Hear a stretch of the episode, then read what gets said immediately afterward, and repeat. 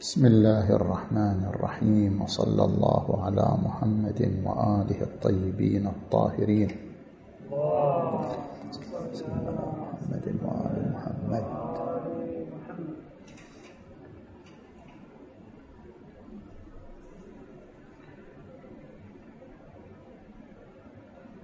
في نظرية المعرفة هناك مجموعة من الأبحاث ترتبط بالمقارنة بين المنطق الكلاسيكي والمنطق الديالكتيك، وقد تعرض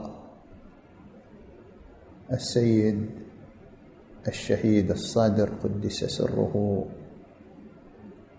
إلى هذه الأبحاث في كتابه فلسفتنا من صفحة ثلاثمائة من صفحة مائتين وأربعة إلى صفحة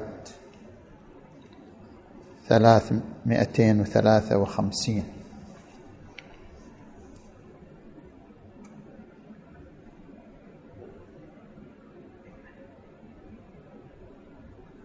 والبحث في هذه الليلة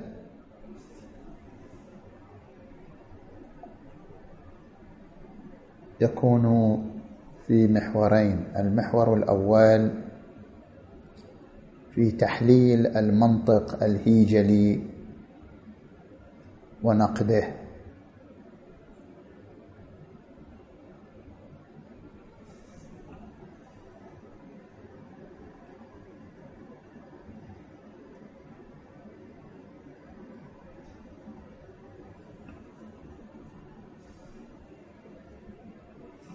ناقص عبارة الظهر.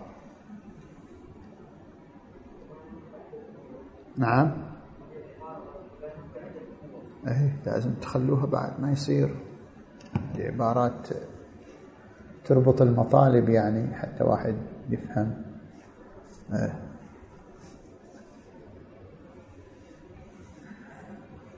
نعم، وبيانه يعني بيان المنطق الهيجلي في أمور.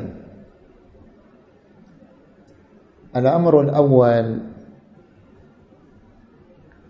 الجدل في المنطق الكلاسيكي هو أسلوب من أساليب المناظرة، وهذا الأسلوب من الطبيعي أن يشتمل على الأفكار المتناقضة، لأجل ذلك عندما يطلق الجدل في المنطق الكلاسيكي يعرف به أن هناك أفكار وآراء متناقضة، ولكن عندما يطلق الجدل في المنطق الديالكتيك فهذا يعني أن التناقض ليس بين الأفكار فقط، بل إن التناقض في صميم الوجود، بمعنى أن كل حقيقة من حقائق الوجود هي تعيش تناقض، حتى هذه الذرة تحمل النقيضين السالب والموجب. كل موجود في عالم الكون فهو يحمل في ذاته نقيضه، يعني كل موجود يعيش صراع تناقض، يعيش صراع بين نقيضين.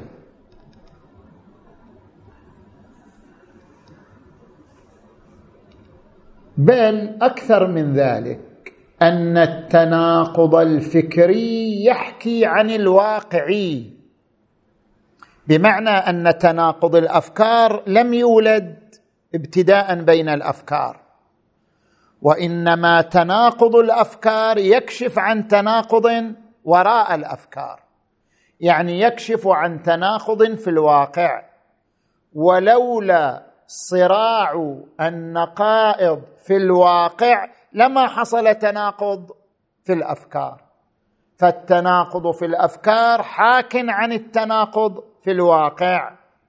قال لينين: إذا كان ثمة تناقضات في أفكار الناس فذلك لأن الواقع الذي يعكسه فكرنا يحوي تناقضات، فجدل الأشياء ينتج جدل الأفكار وليس العكس. مو جدل الأفكار ينتج جدل الأشياء، لا، لولا الجدل في الأشياء، يعني لولا وجود تناقض في الأشياء التي نعيشها لما حصل تناقض في الأفكار. وقال ماركس: ليست حركة الفكر إلا انعكاسا لحركة الواقع.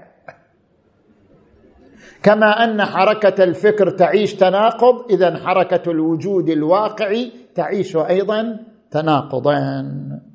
زين،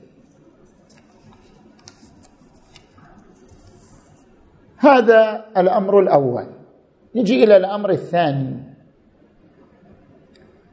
ليس التناقض محال. شوف الفرق بين المنطق الكلاسيكي والمنطق الديالكتيك. المنطق الكلاسيكي له التناقض محال، مستحيل أن يجتمع النقيضان، التناقض ممتنع. في المقابل تماما المنطق الهيجلي يقول التناقض ضروري، مو أنه محال بل ضروري لا بد منه. يعني بين المنطقين مئة وثمانين درجة فرق.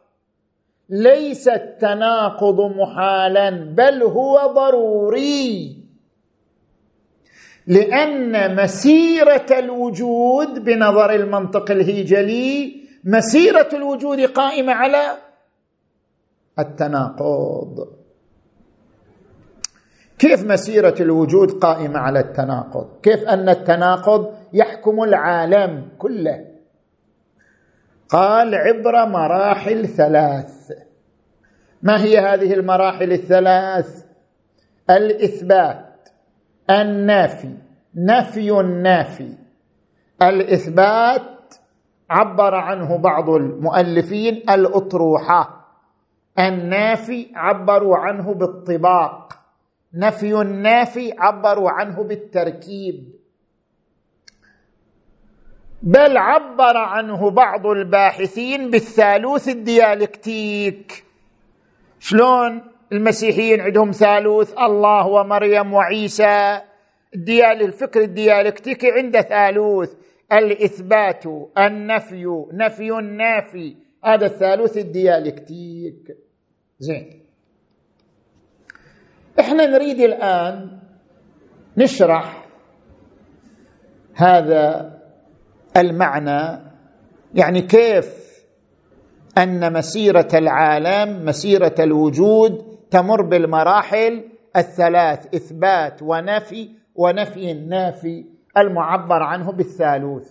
كيف مسيرة العالم تمشي ضمن هذا الإطار؟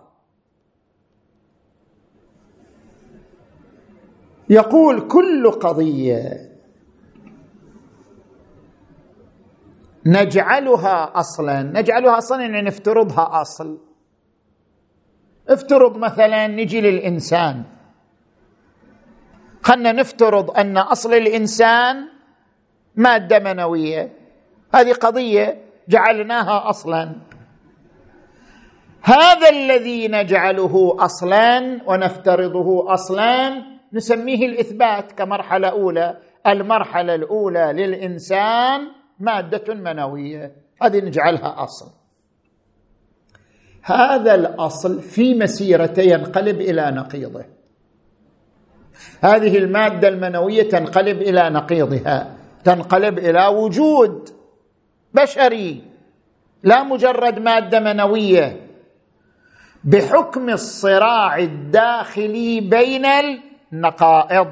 بمعنى أن هذه المادة المنوية هي في صميمها تحمل صراع، صراع بين طرف موجب وطرف سالب، صراع بين نقيضين. لولا الصراع بين النقيضين في صميم المادة المنوية لما تحولت إلى وجود حيواني مثلا كالعلقة كالمضغة كالجسم البشري لولا الصراع في داخل المادة المنوية بين النقيضين. إذن إذا تحولت نتيجة الصراع إلى أمر آخر انتقلت من الإثبات إلى النافي. زين. ثم يأتلف النقيضان في وحدة. النقيضان كانا يعيشان داخل المادة المنوية، ثم انتصر أحدهما فتحول الإثبات إلى نافي، ثم ائتلف النقيضان مرة أخرى وتحول إلى وجود لا ثبات له ولا تحديد له ولا تعين له، وجود رد عيش نفس المراحل الثلاث اللي عاشها الأصل، والوجود الثاني عيش نفس المراحل الثلاث الذي عاشها الأصل. كل وجود يعيش المراحل الثلاث ويتحول من إثبات إلى نفي إلى نفي نافي، وهذا ما يتكرر إلى ما لا نهاية. ما هو البرهان على هذا الكلام؟ هذا كلام واحد يقوله، تارة نقول الفيزياء تؤكد ذلك، تارة نقول مثلا عالم الأحياء يؤكد ذلك، ترى لا، هذا بحث فلسفي مو بحث علمي. يعني ما يطرحه الديالكتيك من هيجل من لينين من ماركس من غيرهم ما يطرحوا بحث علمي، ما يستندوا إلى قوانين تجريبية، بحث فلسفي.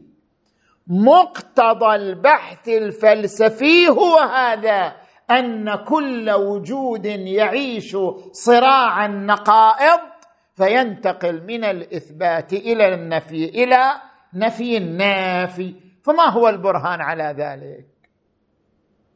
قالوا البرهان على ذلك في أشهر ثالوث وأبرز ثالوث. يعني بدل ما نروح إلى النطفة، هذا شيء من الأشياء، بدل ما نروح إلى مثلا البذرة، خلنا نروح إلى أشهر ثالوث وهو الوجود. الوجود اللي يشمل كل شيء، كلمة الوجود. نذهب إلى أشهر ثالوث، أول ثالوث، أبرز ثالوث، وهو عنوان شنو؟ الوجود. نجي إلى الوجود نقول الوجود موجود بلا إشكال، الوجود موجود وليس معدوم، لكن هذه عبارة عن مرحلة شنو؟ الإثبات. الوجود موجود لكنه يعني نفس الوجود ليس شيء. ليش ليس شيء؟ لانطباقه على المتناقضات. الوجود ينطبق على شنو؟ على الأبيض، ينطبق على الأسود، ينطبق على الحار، ينطبق على البارد، ينطبق على الناء، ينطبق على النور، ينطبق على الظلمة، ينطبق على الحركة، ينطبق على السكون. كيف شيء واحد ينطبق على النقائض كلها؟ الوجود ينطبق على المتناقضات، فهو الحار والبارد والأبيض والأسود والنور والظلمة والبصر والعمى. إذن إذن ليس شيئا محددا، الوجود ليس شيئا محددا لانطباقه على المتناقضات. فإذا انطبق على المتناقضات، زين، نجي الآن نحدد، نقول الوجود ينطبق على الفرح، ينطبق على الحزن، وبما أن الفرح هو لا وجود بالنسبة للحزن، لأن الفرح لا وجود للحزن، والحزن لا فرح بالنسبة للوجود، إذن بالنتيجة اجتمع الوجود ولا وجود؟ الوجود ينطبق على الفرح وهو اللا وجود بالنسبة للحزن، وينطبق على الحزن وهو اللا وجود بالنسبة للفرح. بالنتيجة الوجود واللا وجود قد اجتمعا، ونتيجة التركيب بين النقيضين الوجود واللا وجود شنو النتيجة؟ ينتج موجود. شنو هذا الموجود؟ اسمه الصيرورة والحركة. بمعنى ما في شيء ثابت، ما في شيء يبقى شيء، ما في شيء يبقى على حاله، كل شيء يعيش المراحل الثلاث في لحظة واحدة، هو إثبات وهو نفي وهو نفي النفي، ينتقل إلى مرحلة ثانية، تلك المرحلة الثانية تعيش إثبات ونفي ونفي النفي، وهكذا يعيش الوجود كله صيرورة وحركة مستمرة تتضمن المراحل الثلاث. خش بعد هذا البرهان، إذا أقمنا البرهان على أول ثالوث وأبرز ثالوث وهو الوجود، بعد الباقي تضح حاله من الأشياء الأخرى. النتائج شنو؟ هم شنو يريدوا يوصلوا؟ هم يريدوا يضربوا الفكر الفلسفي الميتافيزيقي، هذه طريقة لضربه. النتائج اتضحت من خلال هذه الدعوة. ما هي النتائج؟ عندنا ثلاث نتائج. النتيجة الأولى انهيار مبدأ عدم التناقض، اللي يقول الشيء الواحد لا يتصف بالصفة وبنقيضها. ما يمكن للإنسان يصير موجود ولا موجود، ما يمكن للفرح يصير حزن. اللي يقول هذا الكلام اتضح شنو؟ اتضح عدم صحته، بل التناقض ضروري، مو أنه مستحيل، بل التناقض ضروري. فإذا المنطق الكلاسيكي الذي يقول نظرية المعرفة تقوم على مبدأ شنو؟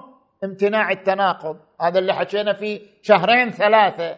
بالعكس المنطق الهيجلي في المقابل، نظرية المعرفة عند تقوم على ضرورة التناقض، لأن التناقض بين الأفكار يعكس التناقض بين الأشياء، والتناقض بين الأشياء ضروري لمسيرة الوجود.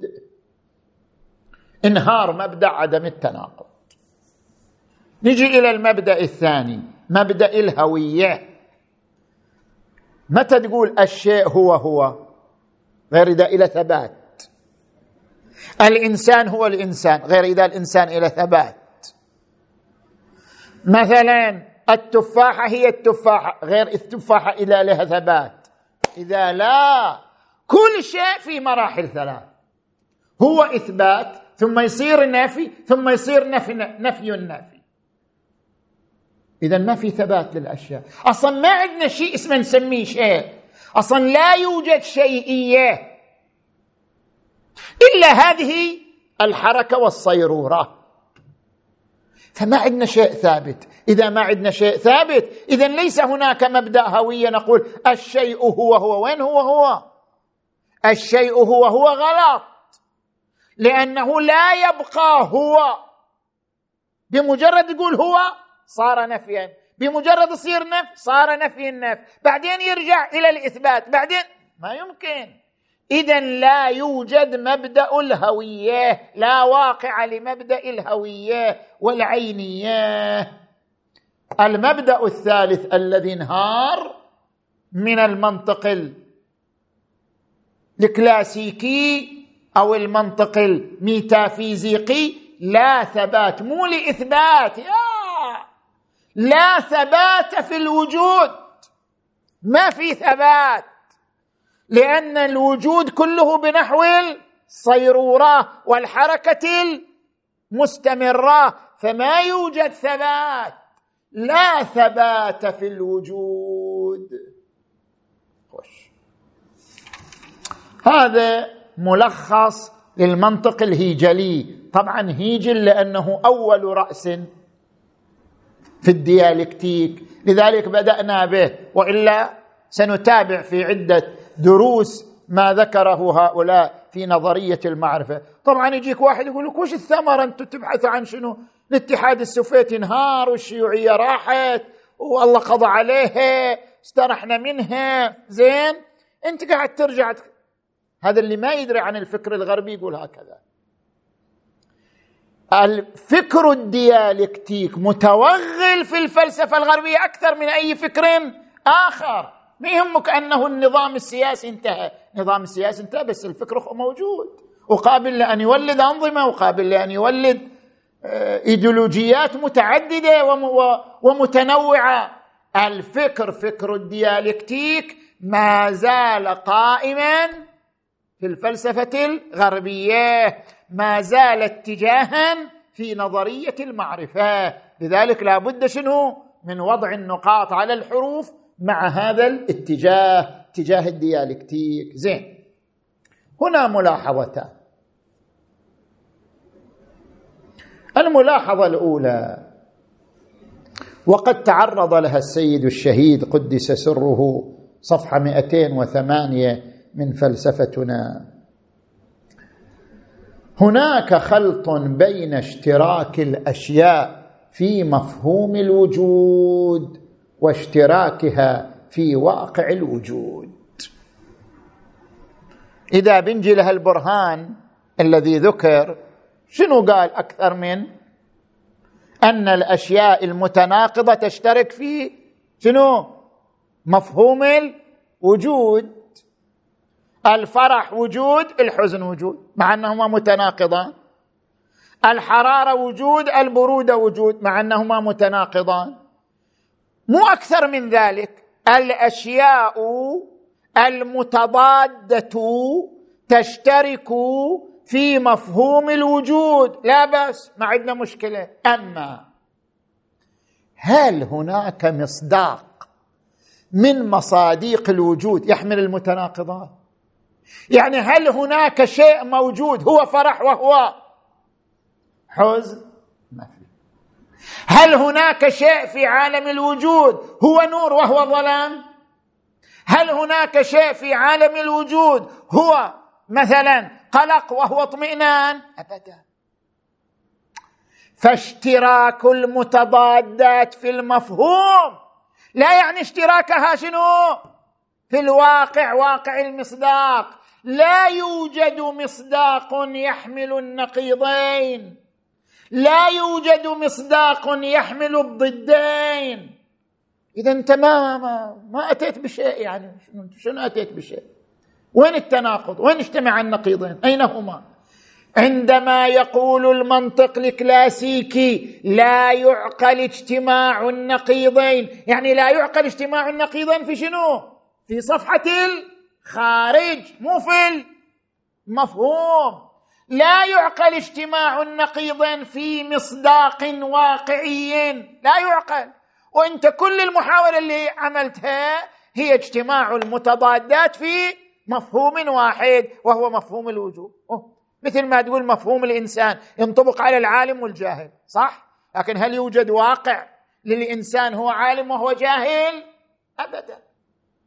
فإذا هناك خلط بين اشتراك الأشياء في مفهوم الوجود واشتراكها في واقع الوجود، ولذلك يصدق عليها المفهوم على نحو البدل لا على نحو الواو. في فرق بين واو وأو. الوجود ما يصدق على المتناقضات بنحو الواو، يصدق عليها بنحو أو. الوجود فرح أو حزن، حرارة أو برودة. أما الوجود هو فرح وهو حزن، ما عندنا هذا الشيء.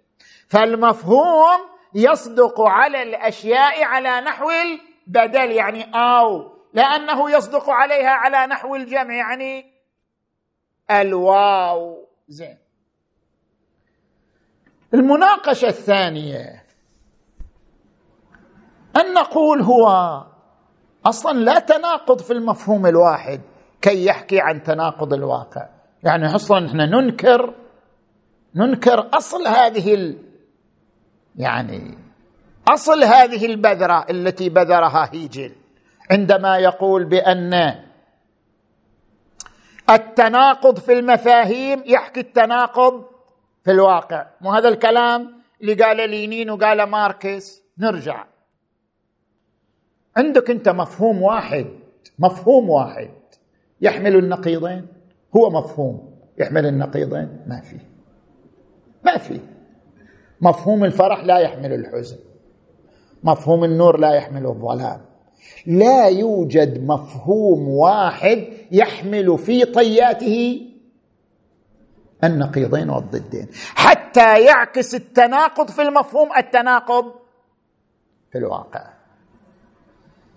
المفاهيم صور، والصور معبرة عن الواقع، فلو وجد مفهوم واحد هو يحمل النقيضين لقلنا بل بما أنه مفهوم والمفهوم صورة والصورة تعبر عن الواقع، إذن الواقع فيه تناقض. لكن لا يوجد مفهوم يحمل النقيضين معا، ما في مفهوم.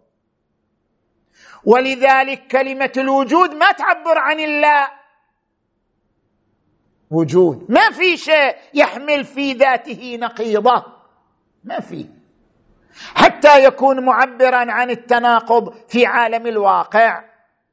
ولذلك النقيضان فكرتان ومفهومان لا مفهوم واحد، لكل نقيض مفهوم، لكل نقيض صورة، لا أن هناك مفهوم يجمع النقيضين معا. خش انتهينا من هذا المحور الأول، نجي إلى المحور الثاني. هذا بعد أمور ما ذكر ما كتبها أمور. المحور الثاني حقيقة الحركة بين المنطقين الكلاسيكي والديالكتيك وبيانها، بيان حقيقة الحركة في أمورين. زين، الأمر الأول التغير. طبعا احنا الليلة ما بنتمكن ان نبين الفوارق بين المنطقين، الآن رايحين نبين الحركة في المنطق الكلاسيكي، يعني في الفلسفة مثلا الشرقية. أما الحركة في المنطق الآخر هذا يحتاج بيانه إلى جلسة أخرى. هنا أمور. التغير قسمان: تعاقب وحركة. شنو الفرق بين التعاقب؟ كلاهما تغير، لكن ما هو الفرق بين التعاقب والحركة؟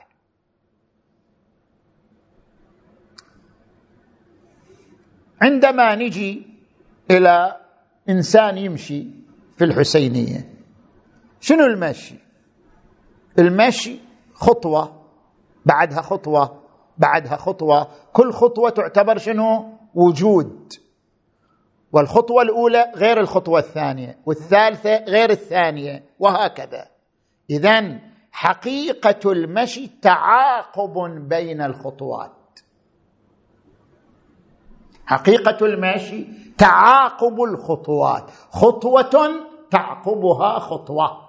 ولذلك هذا الإنسان يتغير، عفوا هذا الجسم يتغير، كان في خارج الحسينية صار في داخل الحسينية. نعم. فإذن هناك تغير، لكن هذا التغير نسميه شنو؟ تعاقب. وهناك قسم من التغير هو الحركة، مثل تصاعد حرارة الماء. تأخذ الماء تخليه على النار، تبدأ حركة تصعد إلى أن يصل إلى الحالة الغازية. هذا التصاعد متعاقب. ليست الحرارة حرارات، ليست الحرارة حرارات، يعني حرارة انتهت عقبتها حرارة، انتهت عقبتها حرارة، لا، مو مثل الخطوات. ليس تصاعد الحرارة عبارة عن وجودات يتخللها سكون، مثل الخطوة خلها السكون ثم خطوة خلى لها سكون ثم خطوة، لا، ليس الأمر هكذا. الحرارة وجود واحد ذو مراتب، هذه المراتب تتصاعد. الحرارة وجود واحد يتصاعد بين مراتبه ودرجاته، لأنها وجودات متعاقبة، كما في تصاعد حرارة الماء. إذن عندنا التغير قسمان، تعاقب وحركة. زين، نجي إلى الأمر الثاني، ما هي الحركة؟ يقولوا كل حركة فيها بركة، بنشوف وين البركة. نجي إلى الحركة.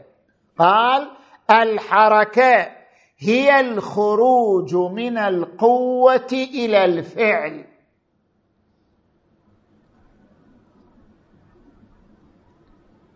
كما في انتقال الماء من درجة إلى أخرى، كان حالة سائلة صار حالة غازية.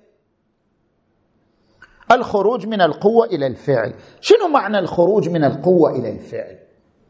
هذا هم يحتاج إلى بيان وشرح. شنو معنى الخروج من القوة إلى الفعل؟ هنا يقول السيد الشهيد قدس سره، صفحة مئتين وثلاثة عشر: الحركة سير تدريجي وتطور للشيء في الدرجات التي تتسع لها إمكاناته، ولذلك حد ولذلك حدد المفهوم الفلسفي للحركة بأنها خروج الشيء من القوة إلى الفعل تدريجا. بيان ذلك: الماء قبل وضعه على النار لا يملك من الحرارة إلا الاستعداد، يعني الماء فيه استعداد أن يصير حار، بس بعده ما صار. فإذا شنو الموجود الآن؟ الموجود القوة وليس الفعل. الماء فيه قوة أن يكون حارا، فيه قوة أن يكون حارا يعني فيه استعداد أن يتحول إلى حار.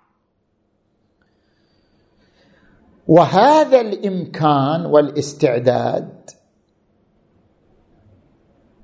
ليس درجة معينة من الحرارة، بل جميع درجاتها. الماء قبل وضعه على النار فيه استعداد للحرارة بجميع درجاتها زين التي تؤدي إلى الحالة الغازية. وحين يوضع الماء على النار ويبدأ بالانفعال تبدأ حرارته بالحركة. ايش معنى تبدأ حرارته بالحركة؟ بمعنى أن الاستعداد الذي كان يملكه الماء قبل وضعه على النار، ذلك الاستعداد خرج من عالم القوة إلى عالم الفعل. هذا معنى الحركة. ولذلك تكون القوة والفعلية متشابكتين، في كل مرحلة توجد فعلية للمرحلة الأولى، قوة للمرحلة الثانية، في المرحلة الثانية توجد فعلية للمرحلة الثانية، قوة للمرحلة الثالثة. فالقوة والفعلية متشابكتان في كل مرحلة. فالحركة من ناحية فعلية وواقعية لأنها موجودة، ومن ناحية أخرى هي قوة واستعداد للدرجات الأخرى. الإنسان نقطة، فجنين، فطفل، فمراهق، فراشد. يعني شنو؟ يعني هذا الإنسان يتحرك، هذا الإنسان قاعد يتحرك من نطفة فعلقة فمضغة فعظة، هذه حركة، كلها حركة، كل هو وجود واحد قاعد يتطور من درجة إلى أخرى، من قوة إلى فعل. زين، هذا معنى الحركة، فهمناها. نجي الآن إلى نظرية طرحها الملا صدر الشيرازي، وهي نظرية الحركة حركة الجوهرية. ما هي الحركة الجوهرية؟ قال الملا صدرا: أنتم ترون الحركة السطحية، مو هذه الحركة، ترى في حركة أعمق من الحركة السطحية. شنو الحركة السطحية اللي تشوفوها؟ افترض أنت تشوف التفاحة على الشجرة خضراء، واحد يقول ليش سيدك ليجي مثال التفاح؟ أنا أحب التفاح، أنا زين كل يوم أكل تفاحة لازم. هذه التفاحة خضراء فصفراء فدرجة أعلى من الصفراء فقد تعلوها حمراء، هذه كلها حركة ترى، لكن حركة سطحية. هذه الحركة السطحية تحكي عن حركة في صميم بذرة التفاحة، لأن بذرة التفاحة تتحرك، اللون يتحرك، الشكل يتحرك، فالحركة السطحية تكشف عن حركة شنو؟ جوهرية، يعني في صميم البذرة.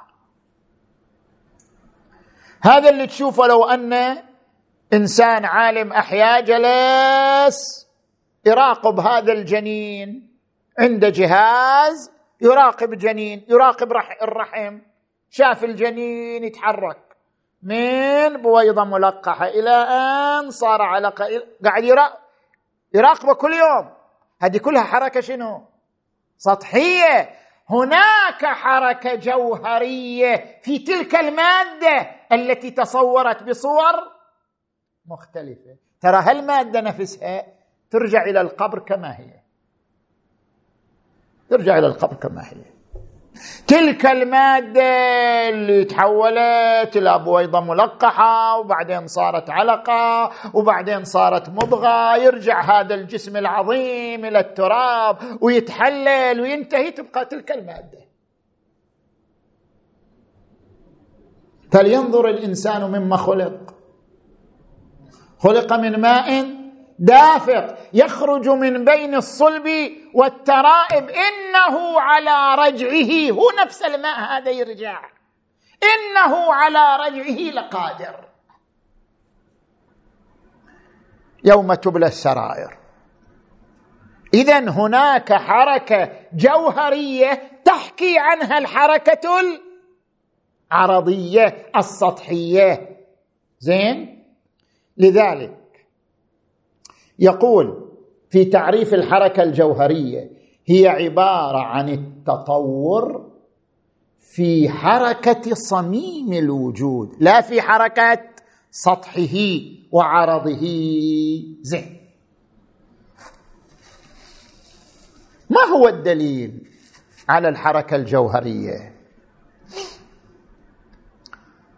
الدليل على الحركة الجوهرية طبعا العلمان المطهري والصدر قدس سرهما، طرح دليل بسيط لتقريب الفكرة، لأن البحث الآن مو في الحركة الجوهرية، البحث في المقارنة بين المنطق الكلاسيكي والمنطق الديالكتيك في تعريف الحركة، لذلك تعرضنا للحركة الجوهرية في الضمن. زين،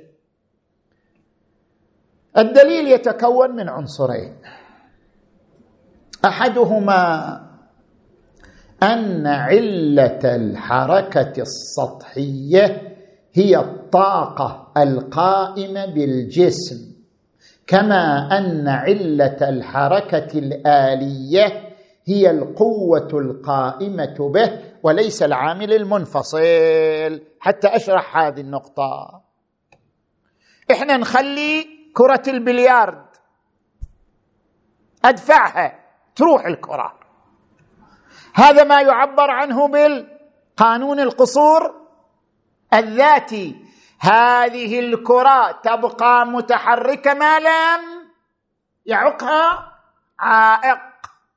زين، ما هي علة الحركة هذه؟ هذه يسموها حركة آلية. ما هي علة هذه الحركة؟ ضربت الكرة راحت. ما هي علة هذه الحركة؟ بعضهم يظن أن الحركة هي الضربة. لا، مو الضربة، الضربة مجرد معد، مجرد مقدمة، مجرد شرط. شوين العلة؟ العلة الطاقة اللي داخل الكرة. الضربة ولدت طاقة، الطاقة هي علة الحركة. القوة داخل الكرة هي علة حركة الكرة، فما دامت هذه القوة حيوية الكرة تتحرك. بمجرد أن هذه القوة تنتهي تنتهي الحركة. علة الحركة القوة داخل الكرة، لا الضربة. الضربة عامل منفصل. لذلك قلنا علة الحركة السطحية كعلة الحركة الآلية، كما أن علة الحركة الآلية القوة القائمة بالكرة والضربة مجرد عامل منفصل. كذلك نجي للحركة في الأجسام. نجي إلى التفاحة، اللي قلنا التفاحة تتحول من شكل إلى شكل، وتتحول من لون إلى لون. لا إشكال ولا ريب في علم الأحياء أن هذه الحركة السطحية لها علة. ما هي علتها؟ القوة أو الطاقة داخل بذرة التفاحة. تلك الطاقة داخل بذرة التفاحة هي العلة في هذه الحركة السطحية الخارجية. زين، نجي الآن إلى العنصر الثاني. فالعنصر الأول هو العلم أكده، ما يحتاج إلى إثبات. نجي للعنصر الثاني. العنصر الثاني عنصر فلسفي. العنصر الأول عنصر علمي، عنصر الثاني عنصر فلسفي. ما هو؟ فلاسفة يقولون لكل علة معلول يناسبها، لكل معلول علة تناسبه. سموه مبدأ السنخية بين المعلول والعلة. زين، إذا كان هناك سنخية وتناسب بين المعلول والعلة، فنجي للحركة، الحركة السطحية. يعني هل الحركة السطحية ثبات أم تجدد؟ أكيد الحركة السطحية تجدد مو ثبات، لون إلى لون، هيئة إلى هيئة. الحركة السطحية تجدد وتغير وليس ثباتا، وإلا لو كان ثباتا لم يكن حركة. شو نسمي حركة وهو ثبات؟ ما إلى معنى. إذن الحركة السطحية هي تطور وتجدد وليس ثبات، وإلا لم تكن حركة. ممتاز. إذا كان المعلول تجددا فلا بد أن تكون علته أيضا تجددا، لأن لكل معلول علة تناسبه. فإذا كانت جميع الأجسام في هذا العالم كله، هذا صدر المتألهين ملا صدر الشيرازي قال هذا الكلام قبل ما نوصل قبل ما يوصل العلم إلى حركة الجزيء تحت الذري، قبل ما يتكلموا في هذا الشيء، صح لو لا؟ هو قال قبل ذلك كله، قال كل ما نرى في الكون يتحرك. وهذا أمر يشهد به العلم، بعد ما في شيء ساكن. تمام؟ كل ما في الوجود متحرك، ما في شيء ساكن، لأنه حتى الحجر اللي تشوف أنت أمامك ساكن. هذه هذا الحجر، هذه خمسة بعبارة، هذه الذرة الحجرية، الذرة الحجرية هي تعيش حركة في جزيئاتها، ما في شيء إلا يتحرك، كل الكون يتحرك. إذن حركة الكون هي حركة سطحية عند ملا صدرا. ولأن هذه الحركة السطحية تجدد، إذن علتها طاقة قائمة بالوجود كله. تلك الطاقة أيضا في حالة شنو؟ في حالة تجدد وتطور. تلك الطاقة الكامنة هي الحركة الجوهرية. فوصلنا من ذلك إلى أن الفيلسوف الشيرازي لم يبرهن فقط على الحركة الجوهرية فحسب، بل أوضح أن مبدأ الحركة في الطبيعة كلها من الضرورات، لازم في حركة وإلا ما يصير وجود، الوجود يساوي الحركة. زين، طبعا ملا صدر حل مشاكل كثيرة في الفلسفة كانت عالقة قبل قبل نظريته هذه. من هذه المشاكل في الفلسفة احنا ذكرناها كمشكلة من المشاكل لأنها مشكلة كلامية، علاقة الحادث بالأزلي، مشكلة كلامية مطروحة في علم الكلام. الكون حادث، صح لو لا؟ والله أزلي، كيف يصير علة الحادث أزلي؟ هذا معناه أن الكون أزلي أيضا.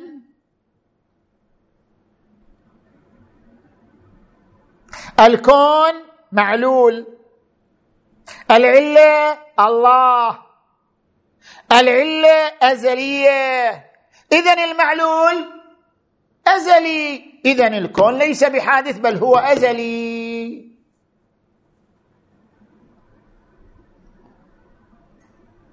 شنو الجواب عن هذه المشكلة؟ العلة أزلية فالمعلول أزلي. جاء ملا صدر الشيرازي، طبعا نحن نتعرض إلى هذا المطلب مختصرا، فنقول بأنه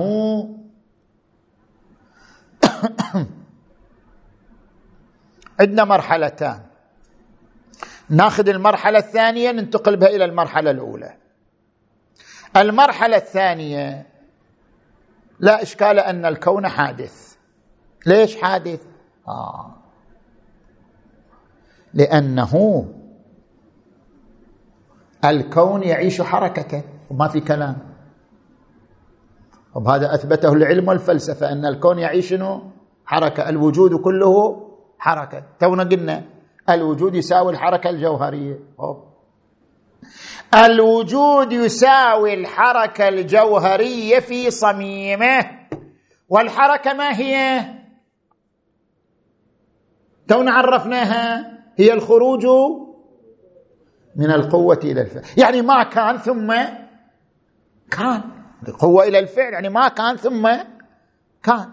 إذن بما أنك تقول الوجود حركة والحركة خروج من القوة إلى الفعل، إذن الوجود حادث، لا محالة هكذا بقى. مقتضى أن الوجود يتضمن طاقة تطورية متجددة، صح لا لا؟ أن الوجود شنو؟ حادث، ولذلك ينتقل من حال إلى حال. وإحنا كل وقت في كون، إحنا نفكر إحنا نعيش كون واحد، إحنا ما نعيش كون واحد، كل لحظة تمر علينا نحن في كون من الأكوان، نعيش أكوان لا نهاية لها، بس الذهن صوغها صياغة ثابتة ولا ما في ثبات؟ الذهن تصورها ثابتة بس ما في ثبات. طيب زين، هذه المرحلة الثانية، الوجود حادث لأن الوجود حركة والحركة تقتضي الحدوث، لأن الحركة هي الخروج من القوة إلى الفعل، ما يمكن أن يكون الحي، فلا يعقل أن يكون العالم أزلي، لا يعقل أن يكون العالم قديم، لابد أن يكون حادث وإلا لم يكن حركة، الحركة تقتضي أن يكون حادثا. طيب نجي إلى المرحلة الأولى. المرحلة الأولى تلك الطاقة، ها؟ تلك الطاقة التي بثها الله، وكانت تلك الطاقة هي عبارة عن التجدد والتطور، وعلى أساسها أصبح السير الوجودي سيرا حركيا تلك الطاقة شنو؟ تلك الطاقة، تلك المادة، تلك نسميها النقطة التي انفجرت فصار هذا الكون. تمام؟ ذلك البت الذي حمل في داخله الطاقة وتحولت إلى هذا الكون بأسره وإلى هذا الوجود بتمامه، تلك الطاقة كيف جت؟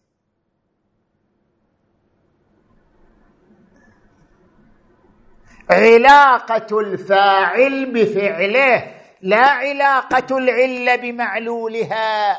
شنو معنى هذا الكلام؟ هناك فرق بين علاقة العلة الطبيعية بمعلولها